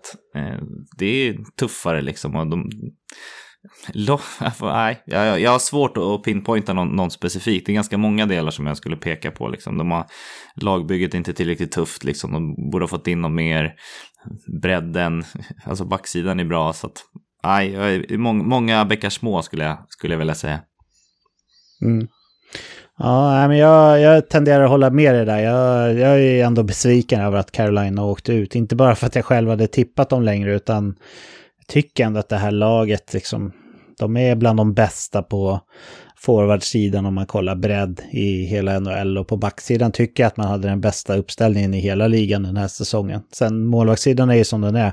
Nedeljkovic var väl på waivers i början av säsongen om jag inte minns helt fel och då var ingen intresserad av att plocka upp honom så gå in med honom som eh, etta i ett slutspel eh, på pappret kanske lite svajigt. Även om såklart en målvakt kan ha en breakout-säsong som han ju faktiskt hade här. Så vi får se om han är på riktigt. Sen hade vi då Boston Bruins som fick eh, smaka på Barry Trotts lagmaskin New York Islanders och åkte ut med 4-2 i matcher. Vad säger du om det här Jeppe? Tycker du att det här är att räknas som ett misslyckande för Boston? Nej, jag tycker faktiskt inte att det är ett misslyckande för Boston. Eh, flesta storspelarna i Boston börjar bli till åren, om man bortser från Pasternak. Eh, och Boston har gjort sitt i ett antal år nu. Eh, hade gärna velat sett mer av Hall i slutspelet visserligen. De tog in honom som en spelare de trodde skulle kanske boosta offensiven mer än vad han gjorde i alla fall. Eh, I slutspel. Jag tycker han körde ganska bra i, i säsongen. Men slutspelet var han inte där riktigt. Mm. Um, och de mötte ju som sagt, trots den eh, bästa coachen i NHL. ja. Så eh, nej, jag tycker inte att det är ett misslyckande faktiskt. Nej. Vad säger du om läget här framöver för Boston då, kommande år? Taylor Hall har ju varit ganska tydlig med att han trivs väldigt bra i Boston och han ville ju komma till Boston. Eh, skulle en Taylor Hall in i truppen kunna förlänga Bostons fönster? Eller är liksom Bergeron och Marchand och Tokarask om han nu ens kommer tillbaka. Eh, Tuka ska ju opereras här och kommer ju minst missa första månaderna av grundserien nästa år. Så, så den situationen är lite osäker. Men Ja, frågan är, tycker du att Taylor Hall i Boston, om han blir kvar, skulle kunna liksom förlänga deras fönster som utmanare? Eller är fönstret på väg att stänga här oavsett, som du ser Boston är ju, som jag skulle säga det, är lite i samma sits som Pens. Eh, de blir till åren, storspelarna. Eh, båda lagen sitter på väldigt bra kontrakt visserligen, på storspelarna. Eh, och kan därav fortsätta att pusha för kuppen i något eller några år till. Så ja, jag tror att de kan nog fortsätta att försöka eh, pusha i, och, och, i alla fall om Harley är kvar då, kan de fortsätta pusha i några år till. Men det stora männet är väl målvaktssidan. De tappar både Hallack och, och Rask, om de nu inte väljer att signa, det vill säga. Så då har de egentligen ingen målvakt. Så då måste de hitta någon ny där. De har ju Sway, Swayman, Jeremy Swayman som kom in och var, var hyfsad. Men det är lite som med Nedeljkovic. Så frågan är om det är en målvakt som, som ett eh, lag med Stanley Cup-ambitioner går in som tydlig etta i en säsong med. Det, det är vågat åtminstone om man säger så. Eh, vad säger du Eken om eh, Boston? Håller du med om det Jeppe säger här om, om eh, att det inte var ett misslyckande och att eh, deras fönster är öppet kanske ett par år till? Ja, men lite misslyckat måste det väl ändå vara. Alltså, det var ju lite, deras fönster håller ju på att stängas vare sig man vill eller inte. Alltså, de här toppspelarna blir äldre och äldre och ålderskrämporna börjar ju komma. Det såg man inte minst på, på Tuka Rask som spelade det här slutspelet skadad.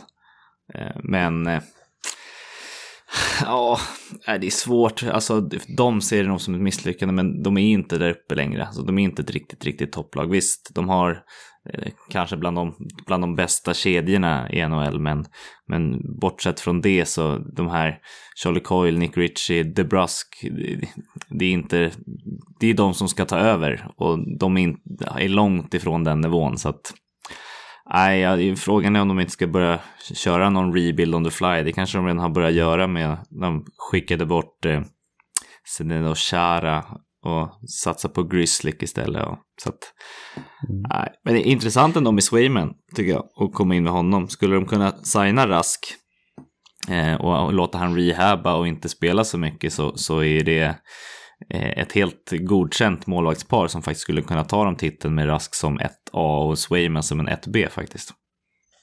Mm. Ja, spännande att se tycker jag. Vad säger du då här om eh, hela Bostons situationen David? Ja, jag håller med Eken. Jag tycker att det är ändå en liten besvikelse att man, att man faller mot uh, det alltid underskattade Highlanders uh, och som alltid jag tippar emot. Så att det var givet att de skulle vinna där. Men, uh, så att, men en besvikelse tycker jag faktiskt att det är lite grann. också besviken på, på bredden, att de inte fick ut mer av de spelarna, särskilt som, som Eken nämner där. Um, så att, um, ja, tråkigt för Boston för som sagt fönstret är på väg att stängas och är det någonting man ska förstärka utöver att man vill få ordning på målvaktssidan tycker jag är även här i det här lagets fall så är det backsidan som ju är för tunn. Så där behöver man eh, ha in något mer. Det går inte att spela. Charlie McAvoy är grym men han kan inte spela eh, ensam så att eh, där behöver man ha ha in bredd och stabilitet och rutin för att det är en orutinerad backsida i övrigt. Eh, så att Chara ska inte tillbaka honom med en 40-åring på plan men, men man bör in mer rutin och stabilitet. Chara börjar väl nästan vara närmare 50 än 40 vid det här laget dessutom. Så, så ja, nej den, den relationen är nog den kanske inte är dålig, men den är nog avslutad i alla fall. Så uh, vi får se med Boston kommande år. Jag tippade ju faktiskt Boston utanför slutspel det här året. Vi får se om, om fallet kommer nästa år. Det känns inte helt omöjligt ändå. Uh, framförallt med tanke på att det blir första gången på länge som man går in i en säsong utan Tokarask. Även om han signerar så kommer han ju missa en, en stund på grund av höftoperationen som han måste göra. Sista laget som blev utslaget i andra rundan här är ju Colorado och de kan ju eh, gå ifrån den här säsongen med en President's Trophy att stoltsera med. Men eh, någon Stanley Cup blir det då säkerligen inte. Vad säger du om det här Eken? Ska du se det som ett misslyckande för Colorado att åka ut i andra rundan mot eh, ligans näst bästa lag i grundserien som slutade på samma poäng som Colorado faktiskt? Ja, det här är ett jättefiasko. Alltså, de vann President, visst med, åkte de ut mot tvåan, men på sätt, sättet de åker ut på är också så pinsamt på något sätt. De, de går in och första matchen tokdominerar, vann med 7-1. Visserligen så, så var det en eh, Lener som inte hade stått på länge som fick stå, som de vägrade byta ut. Men jag, jag trodde faktiskt att de skulle vända det här. Men, jag tycker inte att de var bättre. Alltså Vegas var mycket bättre. De var hungrigare, de ville det mer. Eh, det kändes som att de saknade den här glöden och, och jag tror att frånvaron av Kadri var, var mycket större än vad de ville säga själva faktiskt. Eh, men nej, mm. det, här är, det här är ett jättefiasko. De skulle ju vinna nu och det här var året innan de har alla de här tuffa kontrakten och, och resigna med både Gabbe, Grubauer och Saad och flera av de här namnen. Så att nej, det kan bli tuffare framöver. Ja, ja det kan det bli och eh, jag måste bara säga innan jag skickar vidare bollen Sanna att jag håller med. Jag tycker att det här var ett stort fiasko faktiskt för Colorado. Den eh, grundserien som man hade, om man tittar liksom på lite mer underliggande statistik, är ju bland de mest dominanta grundserien vi har fått sett faktiskt av ett lag. Och sen i slutspelet här, om man räknar bort eh, första matchen, så, så var ju faktiskt Vegas bättre, klart bättre än Colorado. Och även underliggande siffror visade ju på att det var dominans från eh, Vegas sida. Så jag tycker också att det är otroligt, otroligt eh, misslyckande för Colorado. Man gick in i det här slutspelet som stora favoriter ändå, faktiskt.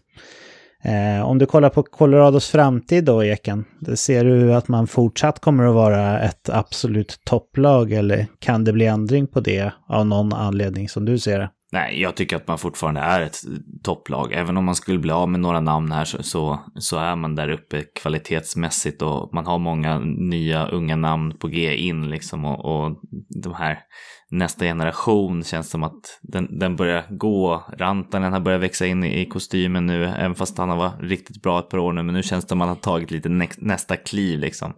Gabbe har visat vilken jävla ledare han är. Han måste de ju liksom förlänga med. Eh, det pratades ju även om att McKinnon skulle ta liksom någon form av discount liksom för att få vara med och utmana och Gabbe känns som en sån kille som skulle kunna vara trogen och, ta en discount också. Så att äh, jag tror att de kan vara, vara med och utmana om titeln ett par år här framöver. Så att äh, de ska vi inte räkna bort än, även fast de ha, hade ett dåligt slutspel här året. Mm. Ja, men eh, du nämner här att Gabriel Anderskog har ett utgående kontrakt. Även Cale Makar har ju faktiskt det. Och eh, där kan det väl ändå bli ganska dyrt va? Eller vad tror du? Tror du mer på en eh, bridge-lösning här? Ja, det här är ju svårt att veta hur de tänker. Det är, det är ju två, två parter som ska tänka likadant för att det ska få till en lösning såklart. Men det skulle kunna bli en bridge-lösning eh, för att liksom trygga till det ännu mer. Men eh, jag tror att de skulle gynnas av att kanske signa honom lite längre nu. Eh, även om det kan bli bitar dem i röven längre fram så, så tror jag att de, behöver, de måste ha honom. Sen har ju de en riktigt, riktigt bred eh, backsida. Eh, de har ju riktigt, riktigt många namn så det blir tufft då i expansionsdraften att se vilka de, vilka de skyddar här. Mm. Ja, man kan ju gå på fyra, fyra backar också om man inte är rädd för att tappa en, en typ eh, Burakovsky eller så. Och det är väl inte helt omöjligt att man, att man gör heller. Eh, Grobauer då? Filip Grobauer som ju faktiskt är Vesina Trophy-nominerad, alltså en av ligans bästa målvakter den här säsongen om man ska tro övriga general managers. Eh, hur ska man göra med honom här som också har ett utgående kontrakt? Jag gissar att han vill ha en betydande löneökning då om han vill stanna, eller vad tror du Eken? Ja, men jag är inte så säker på att han vill ha så himla mycket mer faktiskt än, än vad han har. Eh, alltså, och det jag tror att han gynnas ganska mycket av att stå i ett Colorado som är, liksom har en positiv course som vi, som vi pratade om. Eh, så att han, jag, jag, tror att man skulle kunna hitta en målvakt i, i samma prisklass som levererar ungefär på samma nivå.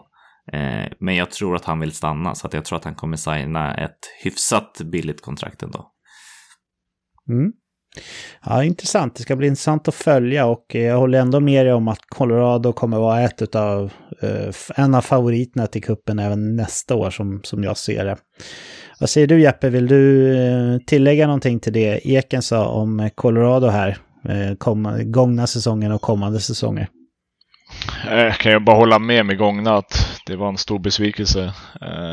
Jag tror nästan de flesta trodde på att de skulle gå betydligt längre och bättre än vad de gjorde. Men det är som det är ibland. Mm. Det är eh, när, det gäller, när det gäller framtiden så tror jag också som, eh, som ni säger att eh, han, eller att Colorado kommer fortsätta pusha på kuppen i ett antal år till. De har en stark core och kommer nog köra vidare på den. Uh, mm. Även om McKinnon har, har ju sagt att han är väldigt besviken över att aldrig vinna, läste jag om. Men uh, det kommer inte hända någonting där på grund av att han är besviken. Det, det är inget trade med honom. Nej, han har väl inte uttryckt, uh, uttryckt någon vilja att försvinna eller så heller. Och jag menar, vilket lag skulle han gå till då? Det finns ju inget annat lag som, som liksom är uh, tydligare cuputmanare heller direkt. Så... Buffalo, man, ja, man. Eichel, ja, McKinnon. Ja. ja, men det låter ju roligt. Bra, bra idé, Eken. Eichel övertygar McKinnon om att komma dit istället. Ja, ja, den traden skulle vara intressant att se. Vad säger du David, vill du eh, komplettera med någonting som eh, grabbarna har sagt här om Colorados säsong och kommande år? Nej, de har ju en jätteintressant framtid så att de kommer vara en utmanare i ett gäng år framöver väl inte helt omöjligt att de kommer söka kanske lite mer slutspelsrutinerade rävar och gå den vägen, lite Tampa-vägen som vi har fått sett flera andra lag göra. I, ehm, så att det ser jag kanske att man kommer försöka prova. Ehm, backsidan är ju härlig och eh, väldigt sevärd, framförallt i grundseriesammanhang, men kanske att man blir lite avslöjad i slutspelet här med att man kanske saknar en ja, nu är ju inte han den spelaren han har varit, men en Eric Johnson som ju har varit skadedrabbad den här säsongen. Ehm, alltså en, en, rutinerad pjäs, en lagpappa eh, på backsidan. Eh, Kael Makar är en fantastisk spelare och Gerard likadant, men, men just den här eh, kanske tvåvägsbacken som är, har rutin på backsidan kanske lyser lite med sin frånvaro i slutspel, så att får se om man kan hitta något sånt eh, framgent här. Mm. Vi får se. Eh, vi nöjer oss med de här eh, lagen som har lämnat oss och så pratar vi om, om de fyra som är kvar fortfarande. Eh, det är helt enkelt dags att snacka upp årets semifinaler lite grann och såklart också göra bort oss och tippa på fel lag som vi brukar göra. Men vi kan börja med matcher mellan eh, Vegas och Montreal som drar igång natten mellan eh, måndag och tisdag. Eh, Vegas kom ju tvåa i West Division och eh, även tvåa i hela ligan faktiskt med 82 poäng. Och Montreal kom fyra i North Division med 59 poäng, så det skilde 23 poäng under eh, grundserien här. Om vi kollar på nycklarna för respektive lag här. Vad skulle du säga David är nyckeln för att Vegas ska vinna den här matchserien mot Montreal? Jag skulle säga att eh, hemmaplansröjet eh, kommer vara betydelsefullt. Vi såg ju här i matchen mot Colorado hur Vegas ju var enorma på hemmaplan och sköljde över Colorado eh, med sin eh, vrålande hemmapublik i ryggen. Så att det ser jag framför mig att man kommer ha sitt hemmastöd och vara riktigt starka hemmamatcherna. Det ser jag som en stor nyckel. Särskilt som vi då också vet att, att Montreal och publiksituationen där, eh, nu vet jag inte exakt hur, hur hur restriktionerna kommer se ut. De kanske kommer få in mer publik, men jag tror inte det kommer bli liksom fullt, full lada där. Så att då har man en USP där, en fördel kontra Montreal skulle jag säga, så att ta, verkligen ta tillvara på. Eh, också just det här skölja över. Man har ju, visade ju också mot Colorado att man har ett possession-spel, att just, att just kunna göra det. Och det ser jag att man, man förmodligen behöver göra mot Montreal också, och eh, också vara effektiv. Vi vet att det är en en målvakt som har varit i, i zonen på andra sidan. Så att um, man behöver nog skapa många chanser för att kanske vinna matcherna med tanke på den form som, som Carey Price har haft. Så att, eh, att vara att ha den här frenesin i sin offensiva spel som man hade mot Colorado, det ser jag som en nyckel. Ja, det låter som eh, ett vägvinnande sätt att spela också om du frågar mig. Vad säger du Eken? Har du någon annan nyckel för Vegas att kamma hem den här serien. Nej, jag, jag skrev få hål på Price här i mina anteckningar och det är lite så här. Det är ju Price som kan rädda Montreal kvar i den här serien. Eh, de har inte bredden att matcha egentligen eh, Vegas. Eh, jag läste någonstans av någon som skrev att Montreal det är ett poor man's Vegas och, det är lite så. Det är, de är uppbyggt på samma sätt med bredd och, och fart och liksom och det, men den stora, som jag tycker faktiskt att eh, Montreal är bättre när han är i zonen, det är faktiskt Carey Price. Jag tycker att han är, han är riktigt jävla bra. Eh, och har han, som, som David säger, är han i zonen så, så kan han bli svår att göra mål på. Eh, det är ju bara att fråga Toronto.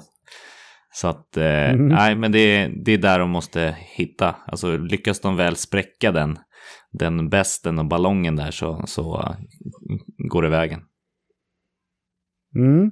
Intressant. Vad säger du Jeppe? Har du någon annan nyckel för Vegas för att kamma hem den här semifinalen och gå till Stanley Cup-final? Jag skulle säga att de behöver ha ett bättre powerplay också. Deras powerplay-procent är extremt låg. Eh, Medan Montreal har bäst penalty kill i slutspelet så att det blir, blir svårt. Men lyckas de med det så tror jag att de har en ganska goda chanser att ta den här serien. Mm. Jag ser ändå framför mig här liksom att, eh, att eh, Carey Price skulle kunna bli lite av ett eh, läskigt monster för Vegas. Eh, vi minns ju när de mötte Vancouver förra säsongen när, när vi liksom Thatcher Demko kom in och nästan höll på att slå ut Vegas på egen hand. Eh, vi vet att Vegas eh, eh, kommer till mycket avslut. Pacioretty, så fort han har pucken så, så skjuter han ju vare sig det är ett bra läge eller inte. Och jag tror att kommer man inte in på mål här liksom på Montreal så tror jag att man hjälper Carey Price att bli det här spöket som, som eh, potentiellt sett han skulle kunna växa ut till. Att man eh, får uppleva det som Vancouver lyckades bra med ändå, att eh, Vegas låg ju på och pressade dem hårt. Men de kom ju inte riktigt in till de här eh, farliga målchanserna som räknas som high danger scoring chances. Och där ser jag ändå att Montreal skulle kunna vara eh, ja, men lika bra eller bättre än, än Vancouver på just den saken och hålla Vegas på utsidan. Och Vegas är inte det här laget som riktigt har det tålmodiga anfallsspelet där man eh, ja, men likt Sedinskt liksom passar sig fram till avslut. Utan man bygger sitt spel på att snabbt komma till avslut mycket. Och eh, om de kommer utifrån så skulle faktiskt Carey Price kunna växa ut ett monster. Så, så min nyckel för, för att Vegas ska kunna vinna den här matchen det är att de faktiskt lyckas ta sig in på kassen och, och störa Carey Price och, och få avslut från farliga lägen. Så att inte Montreal liksom jag, jag kan tänka mig att Montreal eh, tänker att ja, men de får skjuta hur mycket de vill från utsidan av eh, zonen. Visst, vissa puckar kommer studsa på någon och liksom... Eh, eller eh, gå in för att Carey Price är skymd eller så, men det kommer inte bli så många mål ändå. Så ja, jag tror Vegas behöver liksom lyckas krigas in där bland Montreals tuffa backar för att, för att lyckas. Vad skulle du säga Eken är nyckeln för att Montreal ska kunna vinna den här matchserien som man går in som klara underdogs i ändå? Ja, men jag, jag, tar ditt resonemang och så vänder jag på steken egentligen. Att eh, hålla Vegas på utsidan. Eh, och det är precis det här du, du pratar om, att inte släppa till de här high danger scoring chances. Eh, det har man ju mm. sett att Carey Price, får han de här lätta och även om han får ett par studsar så har han zonen och får dem. Eh, men eh, ja, man, har ju sett på Vegas, det är ju som du säger, de, de bygger mycket på fart och, och om mycket omställningar. Men jag tror inte att de kommer få så himla mycket omställningar i den här serien för att det är de som kommer försöka vara det förande laget. Eh, och håller man då dem på utsidan så att man inte släpper till de här så, så tror jag faktiskt att man kan ha en mikroskopisk chans att gå vidare i den här, i den här matchserien. Ja, du ger dem en mikroskopisk chans. Ja. Det är, so, so you're saying there is a chance? Ja, men här finns det en, en liten, liten chans. Ja. Vad säger du Jeppe? Vilken tycker du är nyckeln för Montreal om de ska kunna vinna den här matchserien mot eh, favoriten Vegas? Jag skulle säga att Montreal måste eh, pusha offensiven uppåt. De har inte gjort många mål framåt i, i playoffs eh, och behöver nog göra det mot eh, Vegas för jag tror Vegas kommer försöka, även om Price har kört bra så kommer Vegas pusha på riktigt hårt och försöka eh, göra många mål. Och då måste ju Montreal också göra många mål. Men det har mm. de inte lyckats med hittills. Nej. Uh, sen är Flurry är ju väldigt farlig också. Han kan ju ha sina moments som Price har haft också, så det kan bli svårt att få in den där. Det blir svårt enligt eh, Jeppe också då. Vad säger du David, har du någon annan nyckel för Montreal här för att de ska kunna eh, rubba favoriten Vegas? Men också den ungdomliga entusiasmen som man har i vissa spelare som jag tycker verkligen lyser under stundom i en sån som Nick Suzuki som haft ett bra slutspel. Eh, vi har ju en Kotkaniemi som har varit riktigt, riktigt bra. Ehm, så att, att de två med flera utav de unga spelarna fortsätter att leverera och eh, bidra i det offensiva protokollet, eh, det blir viktigt. För lite som Jeppe är inne på där, fallerar de här liksom ungtupparna, då finns det inte jättemycket. Visst, man har ju rutinerade spelare därutöver, men, men offensiven är ju inte jättestark, så det vill till att de här unga spelarna verkligen levererar under fortsatt och tuffa situationer i slutspelet. Ja. Ja, det ska bli intressant att se. Uh, vi ska också tippa här. Jeppe, jag tänkte att du skulle få börja. Vilka kommer vinna den här matchserien mellan Vegas och Montreal tror du? Det här har jag tänkt på ett tag, men, men jag har kommit fram till att jag tror på 4-3 Vegas. En tuff matchserie ändå, om andra ord. Mm. Verkligen, jag var nära faktiskt ett tag där och tro på 4-3 Montreal. Kanske var lite önsketänkande också, jag vet inte. Men, men jag tror i slutändan så tar Vegas, Vegas-serien. Ja, jag, jag, måste säga så här, jag som, eh, som likt eh, David och Eken inte har något tydligt favoritlag sådär. Jag skulle ju verkligen älska att se Montreal vinna en kupp. Eh, på pappret så känns ju en final mellan Vegas och Tampa Bay roligare än, än Montreal mot Tampa Bay eller Islanders. Men eh, nostalgiken i mig skulle verkligen älska att se Montreal vinna Stanley Cup. Det, det skulle väcka riktigt varma känslor i, i min kropp. Men eh, tillbaka till själva tippandet här. Vad säger du Eken? Vilka kommer vinna den här matchen? Nej, men det, Vegas kommer ju vinna den här. Det är jag ganska övertygad om. Eh, jag satt dem i 4-1 i matcher. Eh, man pratade innan att den här svaga kanadensiska divisionen egentligen inte hade någonting i slutspel att göra. Eh, och då var Toronto som man pratade som eventuellt skulle kunna lyckas någon, något längre. Men jag tror att det blir ett uppvaknande nu att eh, den här farten som man såg i Winnipeg-Montreal-serien och sen direkt efter var det Colorado-Vegas. Det, det, var ju som att kolla i, i fast forward i Vegas-matchen så att jag tror att de kommer köra över det faktiskt. Ja, ja man ser. Där ser man. Vad säger du då David? Vilka kommer vinna den här matchen? Jag tror lite inne på Jeppes spår. Jag tror inte det kommer gå så enkelt för Vegas som kanske Eken tror. Eh, men jag säger 4-2 i matcher då. Men jag tror att det kommer vara ganska tajta matcher. Det är min känsla. Jag tror att Carey Price och det spelsystem, kanske lite som du var inne på Patrik, kommer passa Vegas halvdåligt. Så att eh, jag tror man snor två matcher i alla fall, så att 4-2 till Vegas. Ja, Alltså hjärnan säger ju att eh, Vega ska vinna det här. Men eh, hjärtat skulle ändå tycka att det var jäkligt kul alltså med eh, Montreal Canadiens, eh, Le Habitants. Och faktiskt eh, ta sig till, eh, till final. Så eh, ah, jag tippar med hjärtat här, även fast jag vet att jag kanske är ute och cyklar. Jag säger ändå att eh, Montreal lyckas hålla Vegas på utsidan här och eh, frustrationen kommer att vara påtaglig hos Vegas när man eh, vinner skottstatistiken i de första två matcherna med 54-18 men förlorar med 2-1 eller någonting sånt där. Så att luften kommer gå ur lite grann då.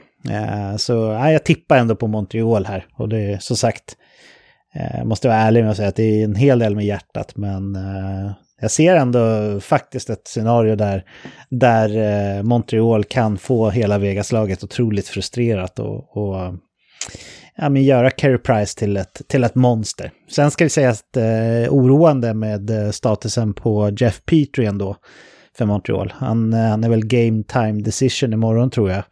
Och eh, även om han spelar så, så känns det ju som att han är ju inte fullt frisk och han är ju deras eh, troligtvis, eller han är deras viktigaste back, punkt slut nu för tiden. Så eh, ja, det, det talar ju ännu mindre för Montreal om inte man har en hel Jeff Petrie att tillgå. Men ah, jag tippar på Montreal, så får vi se.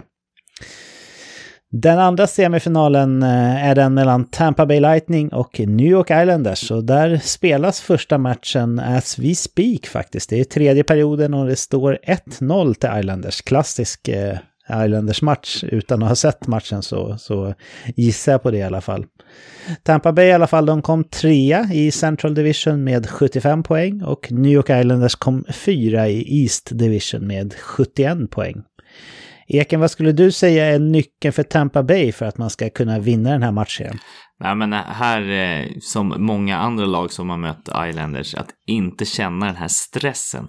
Alltså det kommer inte bli så mycket mål och det, det kan bli när man ligger under till och med och bara komma ner, andas och inte ta stressade avslut. Fortsätt spela spelet liksom. Eh, för för det är något lag som är bra på att tråka sönder e, e, en match och, och verkligen försöka stänga ner så är det Islanders. Eh, men jag, jag, tror att hittar de det här lugnet inom sig så, så kommer de nog till slut hitta, hitta vägarna fram. Och, eh, men eh, börjar de stressa upp sig och, och, ta dåliga avslut så kan det bita dem i arslet sen. Ja, tror eh, till och med att vi fick se ett Islanders göra 2-0 här medan vi pratade om Tampa Bays nyckel här. Men det är ju bara match 1 ska komma igång. Man ska inte tappa huvudet som Mark Scheifele gjorde för det. Eh, vad säger du Jeppe? Vad är Tampa Bays nyckel för att vinna den här matchserien mot eh, tajta New York Islanders? Jag skulle säga att deras eh, offensiv som de har hållit har ju varit grym. De har fem spelare tror jag med mer än ett poäng per match. Så det är ganska imponerande att ha det i slutspel skulle jag säga. Eh, uh, powerplayet har ju varit grymt också, så kan de hålla det uppe på det sättet de har gjort så, så är det ju en uh, viktig nyckel också för att klara det. Uh, New York Islanders har ju inte den mest imponerande uh, penalty kill-procenten heller, så uh, de har ju möjligheten där, powerplayet. Mm. Ja, absolut. Vad säger du David? Vad eh, ser du som Tampa Bays nyckel för att vinna den här matchserien mot eh, Humlorna från eh, Brooklyn? Ja, utöver det som redan är sagt så, så tycker jag även att, att Vasilevski är också en nyckel. Han har ju spelat väldigt, väldigt bra i det här slutspelet. Framförallt här i andra rundan mot, mot Carolina var han ju ja, i mångt och mycket den som var liksom tungan på vågen eh, när, när Carolina hade lite svajigt på målvaktssidan. Så att, att han fortsätter vara det i den här som kommer vara en ganska svårspelad match tror jag för honom.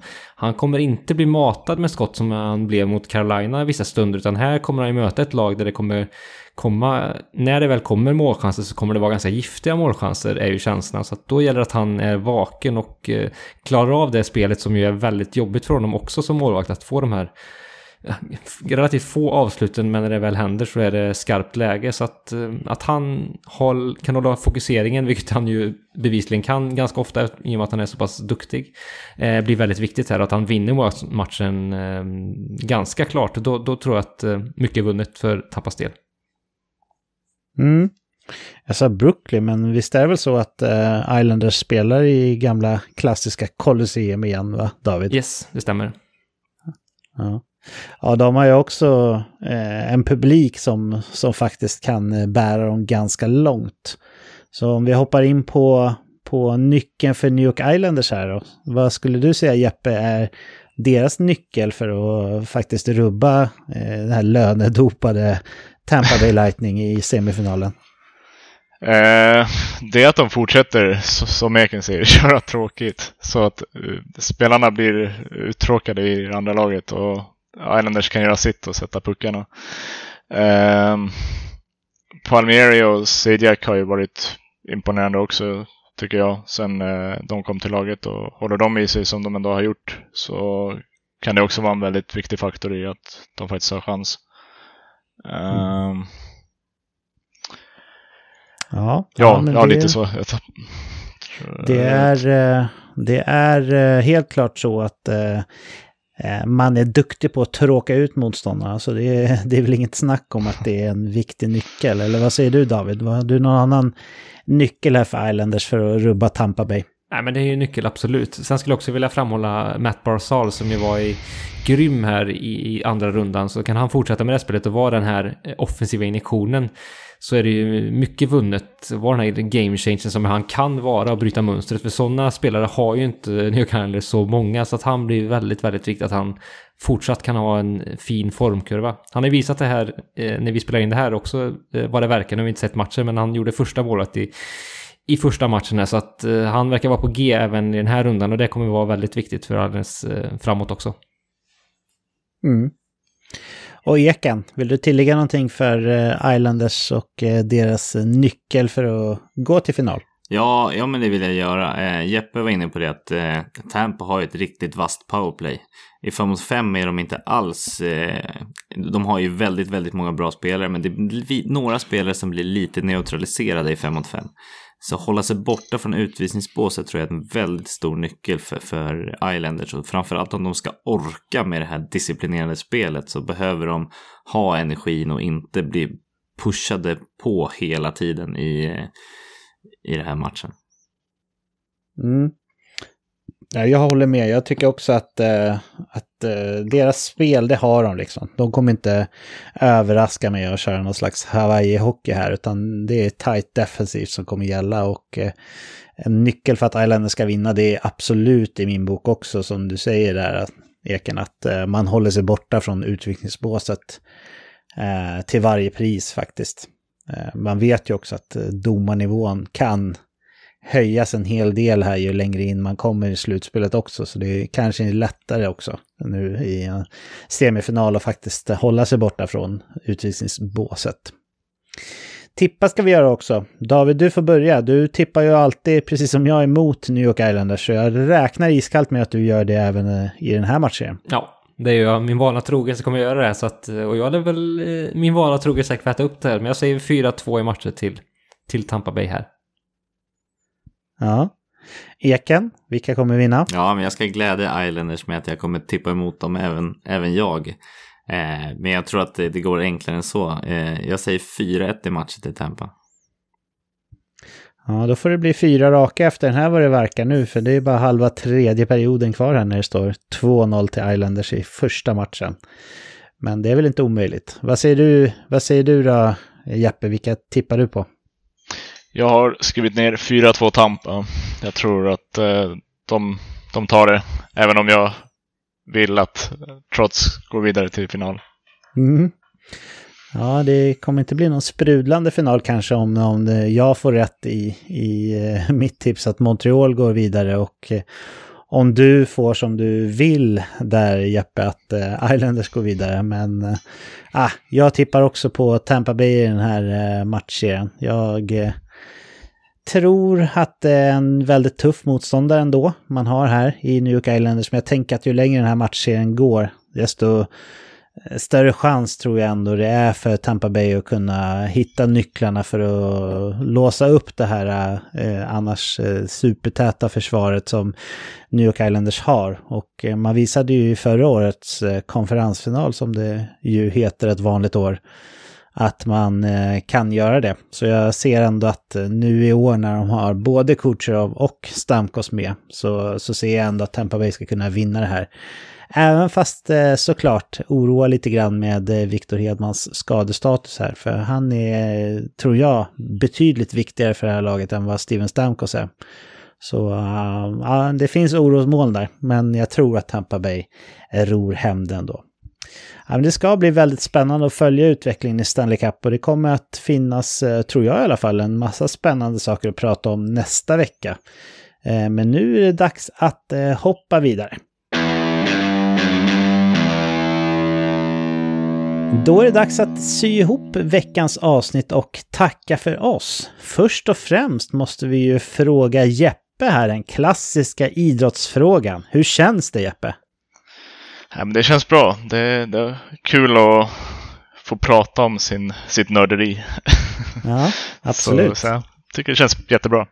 Det finns inget finare ord i den här podden än att vara nörd. Så det, där, där är du gott sällskap kan man lugnt konstatera. Eh, David, vill du skicka med våra lyssnare någonting här innan vi trycker på stoppknappen? Ja, men följ oss på sociala medier där vi heter eh, Veckans NHL. Vi finns ju på Insta, Facebook och Twitter så får ni också koll på när avsnitt kommer ut och ser också kanske hur vi bildsätter avsnittet som kanske kan avslöja någonting festligt, vem vet. Eh, så det får ni gärna göra och eh, lyssnar ni på podden och tycker det är bra så är det ju härligt att ni rekommenderar oss eller kanske skriver något värmande ord eller eh, något vi kan förbättra i, i en kommentar, i en rekommendation så, så blir vi glada över det också. Mm. Absolut. Eken, har du några storslagna planer här i veckan förutom fem golfrundor? ja, jag ska ha ett lite minifirande eftersom min dotter var sjuk. Hon har fyllt år och lyckades ju tajma in och vara sjuk där. Så vi ska försöka fira lite i efterhand i veckan. Så att eh, lite tårta ska man få trycka in sig mellan golfrundorna. Härligt, det behöver du efter eh, hårt idrottande. Eh, Då förtjänar du lite snabba kolhydrater. Grattis säger vi till din dotter också såklart. Eh, Jag vill tacka er killar för en härlig pratstund. Inte minst tack till rookien Jeppe. Det var riktigt kul att ha dig med oss och eh, jag hoppas och tror att det kommer bli fler tillfällen här framöver eller inom kort till och med. Och tack också till alla som väljer att lyssna på oss och tack till alla er som ger oss feedback. Vi försöker, det lovar jag faktiskt, vi försöker anpassa innehållet efter vad ni som lyssnar på oss vill höra i den utsträckning som vi känner att vi kan och som vi står för. Då. Men eh, oavsett så uppskattar vi verkligen all form av feedback som vi får. Det är viktigt att ni vet det. Fortsätt att njuta av Stanley Cup här och såklart också av den fina svenska tidiga sommaren. Och tveka inte att höra av er om ni har någonting på hjärtat. Men i och med det här så finns det faktiskt bara en enda sak kvar för oss att säga killar. Nämligen hej då! Hej då! Hej då!